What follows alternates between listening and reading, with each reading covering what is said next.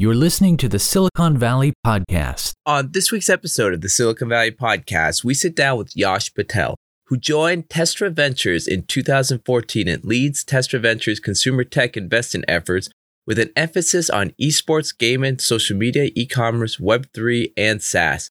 Yash has sourced and led Telstra Ventures investments in BigCommerce, Nasdaq, BIGC, Snapchat, Skillz, Near, Mobile Premier League, Super, Omaze, Sleeper, Team, SoloMid, Fit On, Swish, and more. On today's episode, we talk about what should founders think when they are facing a possible down round, how important is being seen as a thought leader in the world of VC, why should founders not rely on investors for a bridge round, how does a venture capitalist attract the best investments, what happens to a fund when they start to have some logos on their website of known companies, and much more.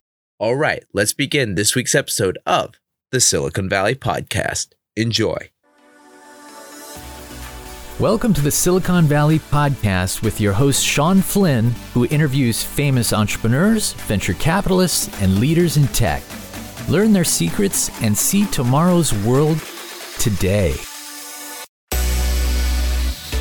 Yash, I'm super excited for today's episode. For our audience, can you give a little bit of background of your career up until this point before we dive into the questions? Yeah, happy to, Sean. And thanks for having me. Really, I started my career after I did a degree in mathematics at University College London in the UK in investment banking, right? So at the time, I was doing what you're doing. And really, that was the popular path, that or consulting or investment banking. But started off in investment banking and eventually ended up coming back to Foster City here in the Bay Area and working for Jefferies and their tech media telco arm effectively. And uh, a function of an acquisition of a company called Broadview back in the day, which was one of the larger kind of tech M&A sell side shops back in the day. And while I was at Jefferies, I really gained a lot of exposure, especially in the digital media and kind of internet sectors, but also in the SaaS space as well, with a lot of interesting enterprise software companies that we had mandates for in terms of mergers and acquisitions, as well as capital raises. And so I basically worked there, did my analyst program, and then ended up joining one of the clients of Jefferies at the time, a company called Adknowledge, which is effectively a digital ad network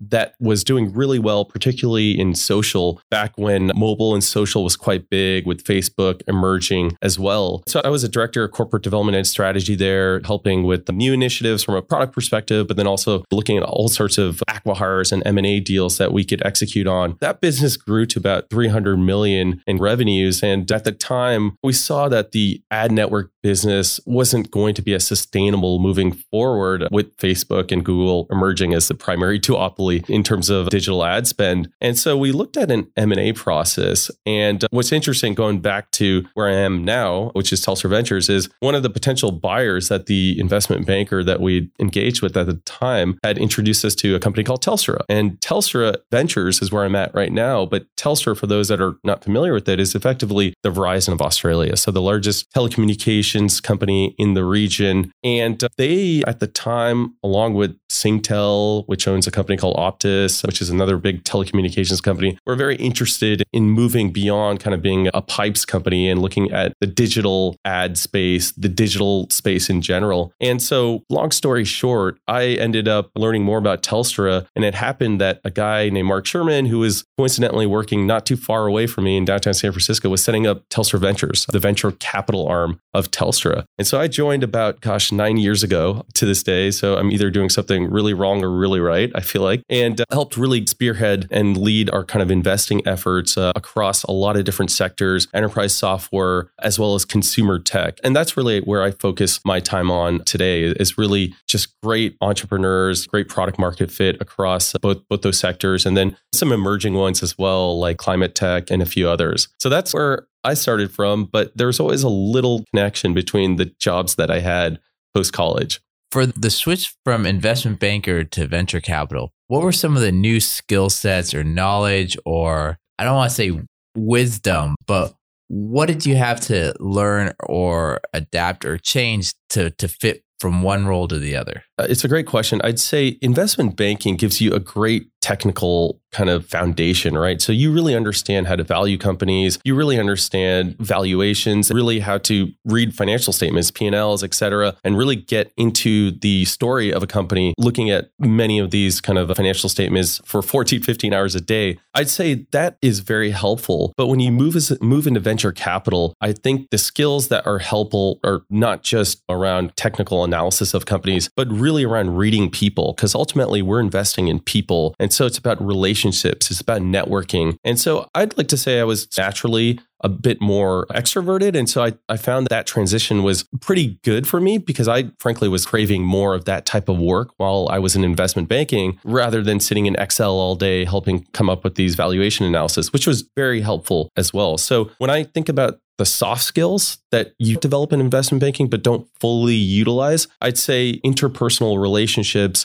networking is key, right? When we have our own LP investors look at investing in us, they want to understand that we have a proprietary moat, which is effectively our network, right? And we can not only find great entrepreneurs, but we can quickly diligence great companies by checking in with a few other experts in our network. And so building that up over the last nine years has been pretty instrumental for myself, but I'd say that's pretty critical for anyone in the venture capital space. So that wasn't something you really did as a young investment banking analyst until you get to the usually it's the VP, director, managing director kind of level when you end up being effectively more of a salesperson rather than executing on deals. That's really interesting. So how would an LP kind of put a value on a network? Because yeah, they could say, wow, Yash has all this access to deal flow. He has all these relationships, but from sit on the other side of the table, how can they quantify that?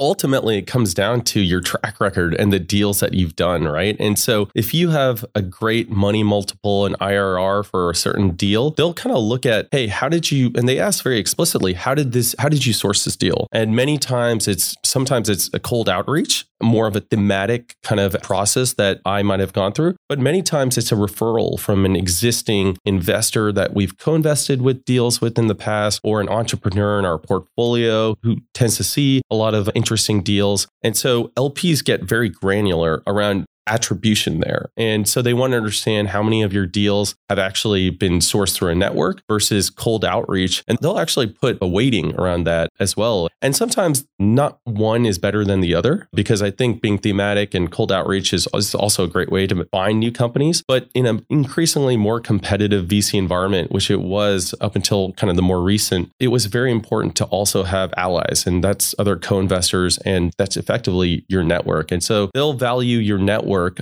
based on how well your deals have done, right? And so that ultimately is one of the most important things that we try to ensure when we're making new investments is that we continue to build out our network and source great deals. That top of funnel is really important. And then narrowing it down. Each one of our investors does two to three deals per year, but we probably see hundreds, thousands of deals a year. So it's a pretty selective process. And for us to get conviction, we need to have a strong network of experts and other co investors we feel comfortable partnering with.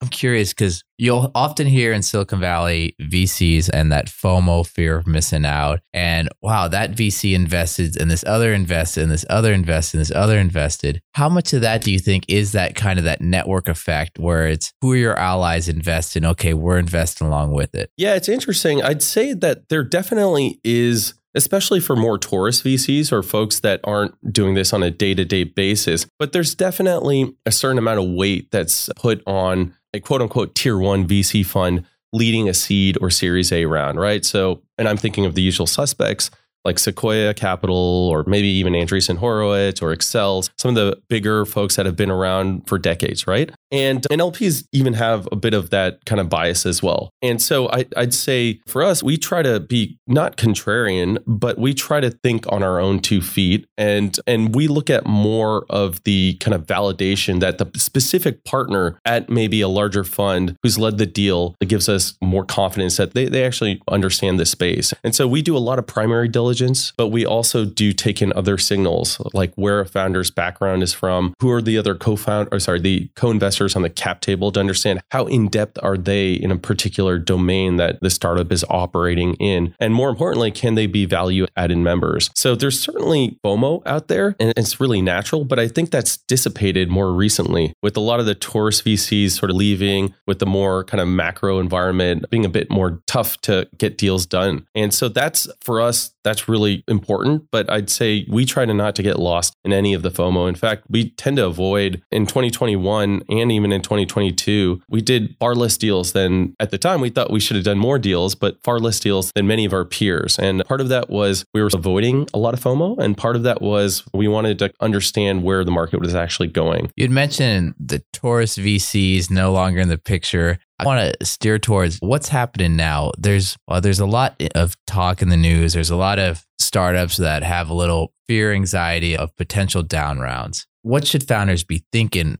in the face of a potential down round? Yeah, absolutely. Like to back up for a second, the macro is quite tough right now when you think about inflation and the Fed potentially getting more hawkish and really that affecting the availability of free capital, right? Or free cash, right? Or cheap cash. And so what that implies is that if you're a founder and you have less than a year's worth of cash runway, you really need to think about several options to basically ensure that you have at least 18, maybe ideally 24 months of cash runway. And so a lot of times that's maybe through a down round with existing investors or even new investors. We've seen some high profile down rounds recently, like Tonal, the exercise tech enabled fitness company, which did a down round at 90% of its valuation. That's a, probably a bit more extreme. But then you also see structured rounds, right? Where you see capital being raised at terms that might not be ideal for existing investors or more importantly, existing existing founders who hold common stock and are last on the liquidation preference. And then you also have alternatives around venture debt. And, and obviously, we saw one of the larger players out there almost really go under completely called Silicon Valley Bank, which I'm sure everyone knows about. But they played, and there's other banks out there like First Republic, continue to play a, a big part of the ecosystem in terms of underwriting venture debt for some of these fast growing startups that might be losing cash early on. And so you've got all these options. And if you're an entrepreneur, the one thing that I always advise is think about your founder stock, your early employees stock, and your common stock because you're last on the liquidation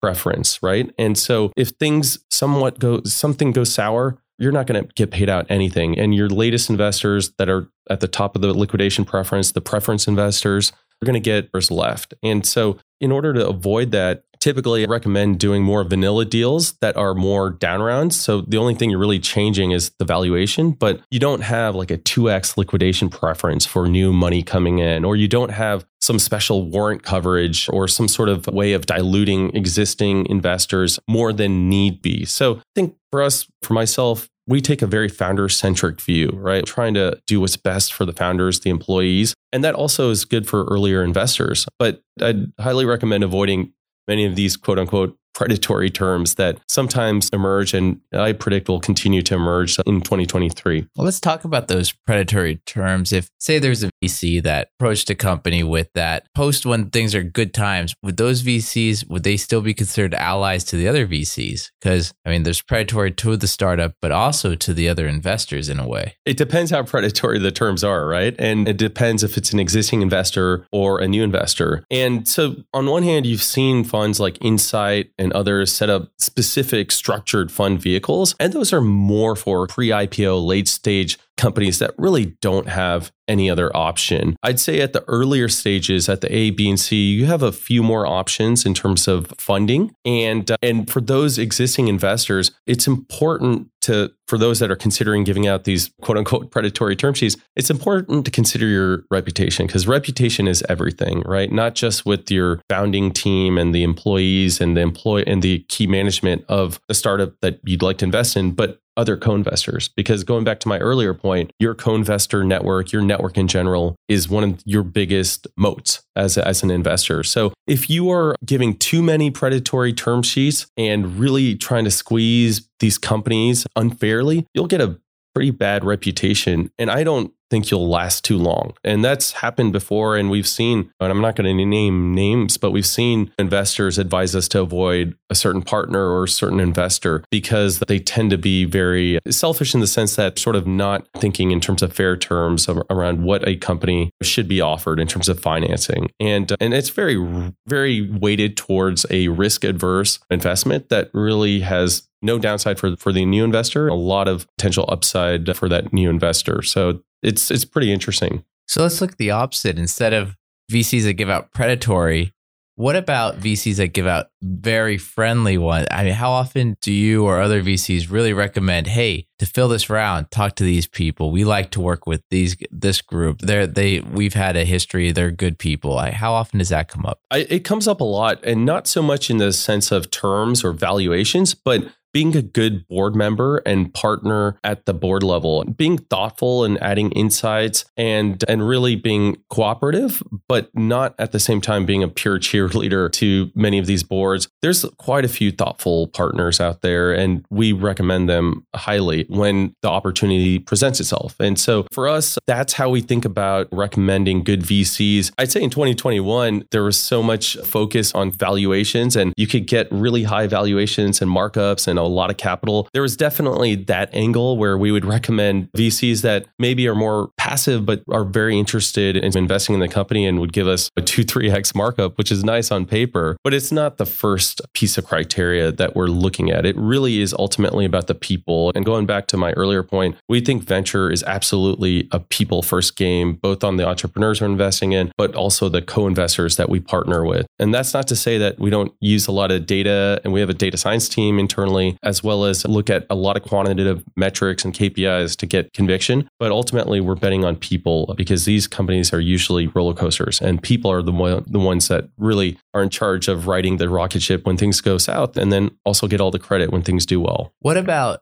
going back to current situations, bridge rounds. Yeah. There, there's a lot of founders that are thinking, my existing investors, if we have issues, they'll help us weather the storm. Is that good train of thought, bad train of thought? What are your thoughts of bridge rounds? So, bridge rounds are fine. And we just participated in one in, in a company as a new investor. But the key for entrepreneurs is you've got to think about what the bridge is leading to, right? You can't have a bridge to nowhere. And all too often we'll see entrepreneurs ask for a bridge round from existing investors when things are going well but there's no milestones that are clear that they'll achieve. There's no m&a kind of discussions that maybe they'll materialize better or there's no kind of venture equity discussions that maybe they're looking at that will materialize. You can't have a bridge to nowhere. We as vcs wouldn't be doing our fiduciary duty to our own lps and i think that's one of the most common mistakes that entrepreneurs make when they think about a vc that may not not be able to participate in a bridge round or even lead a bridge round is that if you're a founder, you've got to think about the key milestones and hold yourself accountable to that and say, if I get a million, five million in kind of bridge financing, I'll get X, Y, and Z done in the next quarter. And that's credible. I think bridge rounds are totally fine. But all too often, it's just, hey, we're going to ask for a bridge round, we're going to do a few cuts, and we're going to hope that revenues stay flat or increase, or we'll be able to get to the next milestone. And so you got to really put in the work and uh,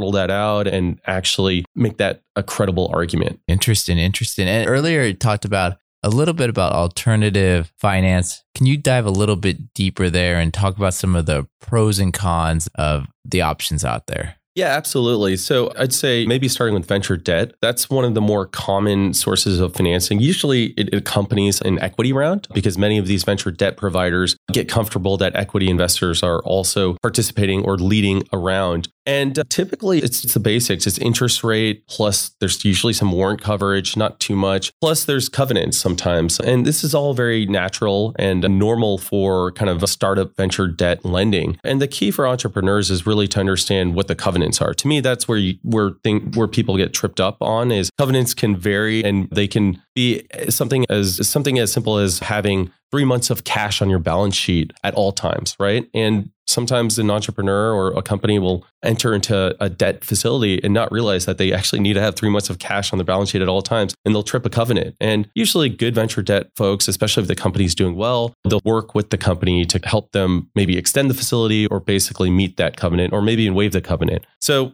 I think it's really important to look at covenants. They can be revenue based, milestones, they very much vary. My personal preference is you never want to put too much debt on a startup at the earlier stages, but there's definitely a place for debt as you scale. And, and really, it's pouring more gas on the fire for companies doing really well. The structured rounds and the mezzanine rounds, I'd say they're more appropriate for later stage companies. And typically, what you see there is usually it's moving up from a 1x liquidation preference to one and a half or ratcheting up to 2x on, based on certain milestones. And that may be appropriate for certain companies, say for early stage companies, I'd really avoid that. I'd almost put that in the predatory kind of category. If somebody's coming in with two, three X liquidation preferences for a Series A company, there's got to be other sources of financing. And then you've got revenue based financing. A lot of people will engage with that. I mean, the challenge with that is you're giving up a piece of your revenues every time a transaction happens, or if you're a SaaS company, you've got to purchase a SaaS subscription you sell. And so you just need to ensure you're thinking about that appropriately and looking at the length of the rev share and other terms around that. There's a few companies that do this actually beyond the big banks, but are focused more on SaaS companies or gaming companies to help them fund sales and marketing. I also think a new source of financing that was just announced by a venture fund called General Catalyst that came out maybe a day or two ago is interesting. Effectively, they're basically launching, they've launched a fund that will fund all sales and marketing for a company. And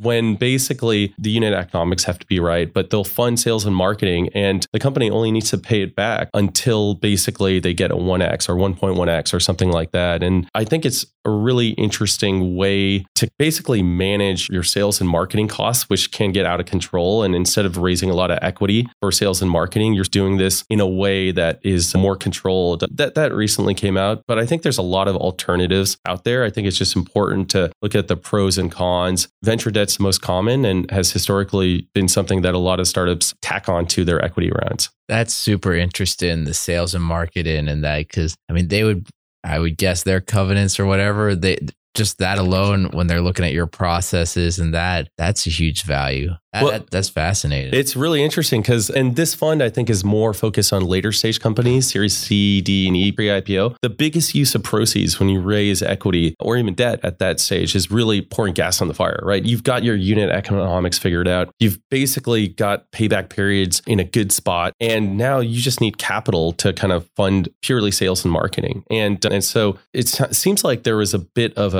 a, disconnect there, especially in this current environment where companies didn't want to raise down rounds and be highly dilutive. They just needed capital. This is a way not to dilute your yourself or your existing shareholders, but also continue to grow if you've got those unit economics right. So it's not going to work for a company that doesn't have that all figured out, but there's still good companies out there that need capital and they just can't justify a down round based on the public comps out there. So so for these companies yourself when you're doing due diligence, so actually let's just go for VCs what is the step by step process that you're going through before you decide, okay, yes or no with this company? Well, I guess no could be at any time in that. What is the process before saying, yes, let's write a check? Yeah, it's a great question. I'd say we do two things. One, we try to be thematic about the sectors we're looking at. And then two, we try to incorporate data science into how we're actually reducing that top of funnel down to maybe three companies in a sector that we think at the A and B are really interesting for, let's call it consumer fintech, wealth management. I'm just throwing out an example there. But one of the things that we want to do is time is money for us, right? And we get a lot of pitches and we see a lot of companies. We want to narrow down very quickly who are the top three to five companies based on external signals. So, web signals, mobile app downloads, that's where our data science team comes in. And we have our own internal algorithms that we use to score companies pretty quickly. And so, in terms of outbound prospecting, that's really important. Next comes the thematic kind of work that we do with our network, referrals from co investors. And so, typically, if you see our data science score and our network sort of align, that to me is actually really interesting. And so, I'll double click on that and I'll basically spend time with those companies. And uh, typically, the first call is really just understanding the business they may or may not be raising, really just understanding the unit economics, if it's a consumer or even SaaS business. But it's really important at the same time reading the entrepreneur. Do they instill confidence in potentially recruiting a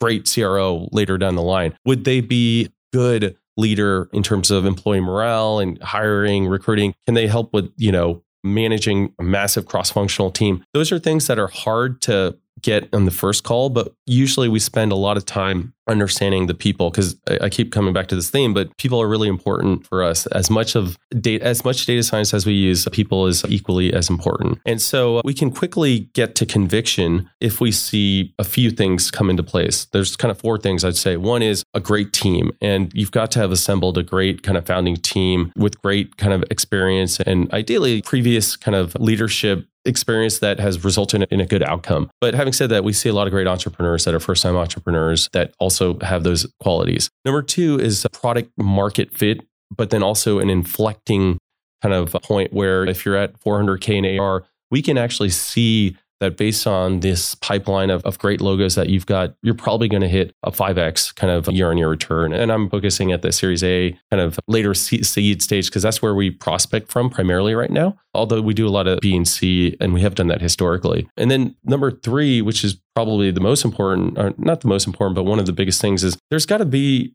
some sort of change event or tail tailwind that we can see this company riding on. And as an example, right now, I'd say there's a lot of tailwinds in generative AI with OpenAI making a lot of these foundational models accessible to anyone. And so at the same time, we just need to see a change event. In 2007, 2008, that was mobile apps and the smartphone kind of launching that created this whole ecosystem that spawned Uber and Airbnb on the mobile app side of things. And so there has to be some sort of macro trend that we see that that will, you know, help propel this business moving forward. And then the final piece is really we just need to have conviction internally as a partnership group and we debate things quite intensely but at the end of the day for us it's the majority wins right? It doesn't need to be unanimous with our partnership group. And so if those four things align usually we can write a term sheet and close pretty quickly. So for those four things from the time where they either there's that cold outreach or they get introduced to you to that very end is it one or two in-person meetings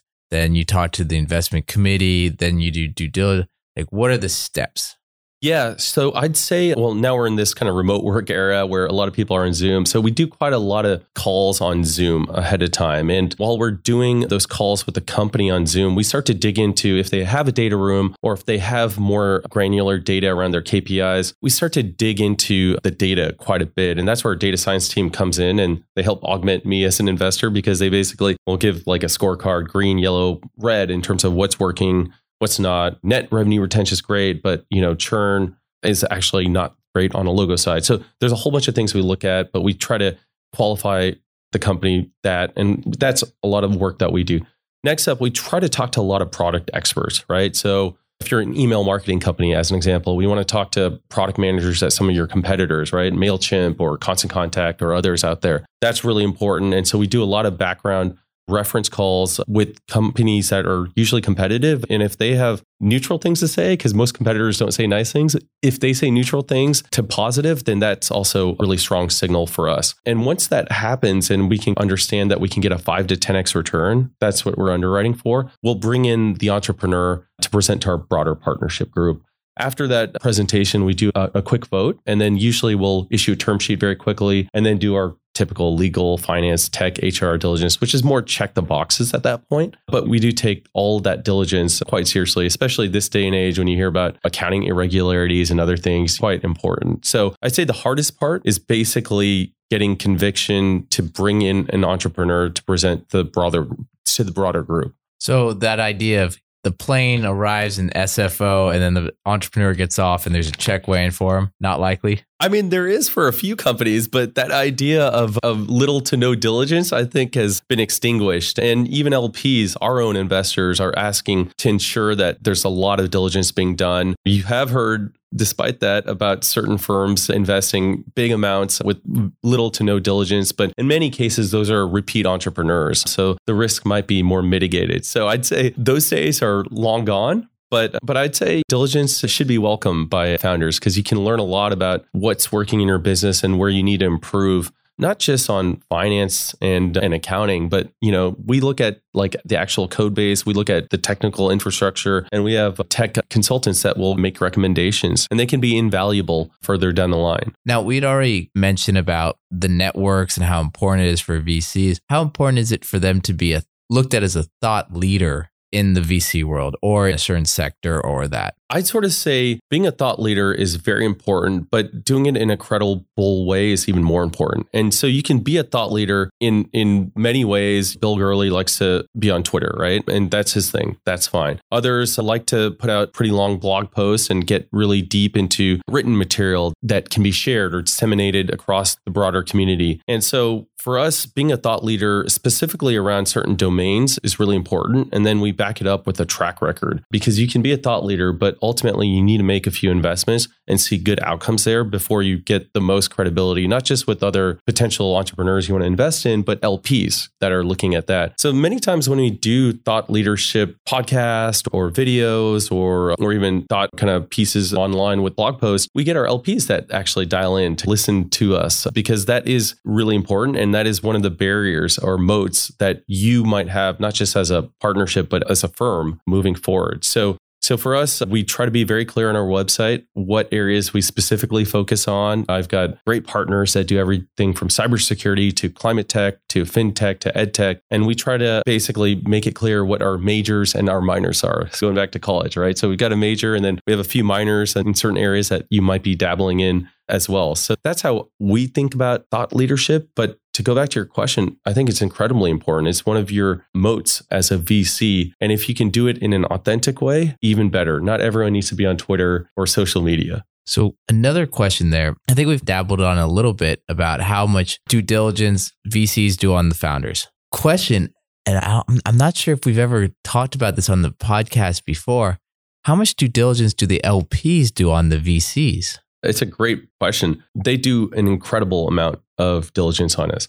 I've got to ask my CFO, but the and VCs in general, but the data room for a venture fund is massive. And so there's a lot of data to be had, right, in terms of each portfolio company. We've got over 90 portfolio companies, and you can go back to, I've been here nine years. You can kind of look at every quarterly management report. You can look at everything out there. But ultimately, they're looking at money multiples and IRR and understanding DPI, how much you've actually paid back to your investors for every dollar that went in, how much did your previous LPs get in previous funds? And so there's a lot of work done, but then these also want to chat with every single partner out there and they want to understand how you think. They want to understand why you invested in a company and they want to understand, and I mentioned this earlier, how you source a company. And that goes back to how defensible they think your venture fund is versus the hundreds of other venture funds that are in the valley. And many venture funds can differentiate themselves in different ways. Some can be more boutique, very domain specific, focusing purely on crypto. Others can be more generalist, but really focus on data as a way to source new deals. Others focus on more on value add, right? Others have the Hollywood agency like Andreessen Horowitz, where they offer every single thing under the sun as a service for free to companies that enter their portfolio. So there's a lot of ways you can differentiate yourselves, but LPs are just looking for what is your unique kind of differentiator and they want to chat with everyone at the firm. As a VC, how does life change once you start getting some logos on the website of companies you've invested in? It's huge, right? We've got we've been fortunate to have some great logos like Snapchat, DocuSign, CrowdStrike in the cybersecurity side, or Box, GitLab more recently, which went public. And these logos give a lot of credibility not just to other entrepreneurs, but especially to our LPs. And and so ultimately, everyone wants to see a company that they invest in see a nice trade sale or IPO, and it generates confidence that if we have a good track record of getting these companies from Series A to IPO and seeing a good outcome there, that we can actually uh, do this in a repeatable way. So logos are absolutely critical, just like a logo would be critical as a case study for an enterprise software company. If they've got a lot of great logos of other customers, it creates a little bit of that FOMO. And uh, hey, I should be partnering with these guys. They know what they're doing. And then, well, I mean, now you have 90 companies, 90 logos. Yeah. Can you tell us a couple of stories of maybe when you were when you met them, what made you decide, okay, we're writing a check for this company or that. And if you want to leave out names, don't worry about it. But I'm really curious about what was that, just as the LPs probably asked you, why this company? I'm also curious as well if you could share some stories. Yeah, sure. I'll start with a company called Super, super.com. They formerly were known as Snap Travel or Snap Commerce, but we ended up participating in the Series A1 back in 2018, I believe. And I'd known the founder, Hussein, through my previous job I mentioned earlier at that ad network called Adknowledge. We actually acquired his company while we were on the M&A kind of corp dev side of things. And have always known him to be a hustler. And when he basically eventually exited the business and finished his earnout, et cetera, and was looking at doing something new, he came over to San Francisco, Silicon Valley. He was originally based in Toronto, came out of Waterloo, great university, technical in nature, and was just looking at everything from esports to SaaS companies and just trying to figure out his next opportunity that he wanted to disrupt. And he had a co-founder who his CTO at the time named Henry and so he came over and he happened to be a big Golden State Warriors fan, as, as am I. And so we were watching a Warriors game one day and uh, he basically just penciled out a few ideas. And one of them was around sort of an esports business. Another one was around this idea of enabling conversational commerce and basically allowing any millennial or any user to book through just chat and mainly by chat, I mean Facebook Messenger or SMS. And so he was talking about this idea of conversational commerce that was quite big in Asia when we think about WeChat and how you use WeChat as a super app to do everything from hailing a cab to checking the equivalent of LinkedIn to buying items. And so his idea was that conversational commerce will continue to grow in Asia, but at some point it will become bigger in the West. And so I really like that concept. He was seeing great metrics and great growth. At the time, Facebook Messenger was doing quite well. And, uh, and so we ended up investing just over 7 mil in the Series A1 extension back in 2018. As part of that, we also brought on Steph Curry as a co-investor. We happened to know his business manager and we felt like it would be a good partnering and we were both hoops junkies. So we brought him as along as well. And, and there's a lot of articles about that. But then the company continued to evolve and over time, basically in in 2020, travel, which was their main sector of focus, was hit pretty hard. And that's when we saw the real nitty gritty side of the founders come out. They quickly shifted to an EBITDA positive model. They were very thoughtful about how they managed cost. And, and very quickly, towards the end of basically in 2021, when travel, particularly tier two travel, driving to Lake Tahoe or not getting on a plane, but driving, they had shifted the business to focus on kind of tier two travel and they were growing like a weed. And so they ended up getting a growth round done which we participated in back in 2021 and it really came to light how versatile these these two guys actually were. And uh, when we invested in the Series A1, I'll be very open. I think we overpaid in terms of the valuation. I think it was quite expensive. But the bet was they would grow into that valuation and that we were betting on these two entrepreneurs who, at the time, we didn't know that they'd have all these headwinds coming at them with COVID and the 2022 kind of macro environment, et cetera. But they would be able to navigate that. And so I bring that up because that's really important when we look at new investments. And that was one that, knock on wood, has continued to do well, but you know they're operating now with a new tailwind, which I think is generative AI because they started off as the original conversational commerce platform. They had this AI chatbot, and now people can go on there and who knows what the future holds, but you can plan your trip itinerary and then execute the actual buying of the hotels all through their platform. And so there's so many great ways that you can see that business growing, but you know there's all these things both tailwinds and headwinds that come at you. And so so we're very proud of that company and what they've done. And yash as we wrap up if anyone wants to find out more information about you the fund, what you're working on, what's the best way to go about doing that. And also, if you have any other stories or tidbits of information you want to leave our audience, now's the time to do so. Yeah, thanks for having me. So, I mean, usually LinkedIn is really great for me. And then our website, telstra is great to find out. And you'll see a list of our portfolio companies and specifically the ones I cover, not just travel, conversational commerce, but everything from esports and gaming to vertical SaaS companies. And I'd say that we're entering a, a kind of a very interesting environment where there's a lot to be optimistic for, but then there's a lot of pessimism that we've seen with Sil- Silicon Valley Bank and the macro economy. And so I'd say we we always look at it, look at the world with a more optimistic view. And in particular, when you're focusing on some of these change events that I talked about earlier, we see a lot of tailwinds that are going to benefit Silicon Valley and the tech ecosystem more generally. And I talked about one of them around generative AI, but there's a lot more that we're betting on. So for the builders out there, continue building and, and do reach out to us. Fantastic. We'll have all that information in the show notes. And for our audience out there, I'm not the host of the Silicon Valley podcast. I'm a mid market investment banker focused on mergers, acquisition, growth capital. Please connect with me on LinkedIn or go to the Silicon Valley podcast.com where you can find out all our past shows and what we're working on. And with that, Yash, I want to thank you one more time for taking the time this week to be on the Silicon Valley podcast. Thanks, Sean. Thank you for listening to the Silicon Valley podcast. To access our resources, visit us at the siliconvalleypodcast.com and follow our host on Twitter, Facebook, and LinkedIn at Sean Flynn SV. This show is for entertainment purposes only. Before making any decisions, consult a professional.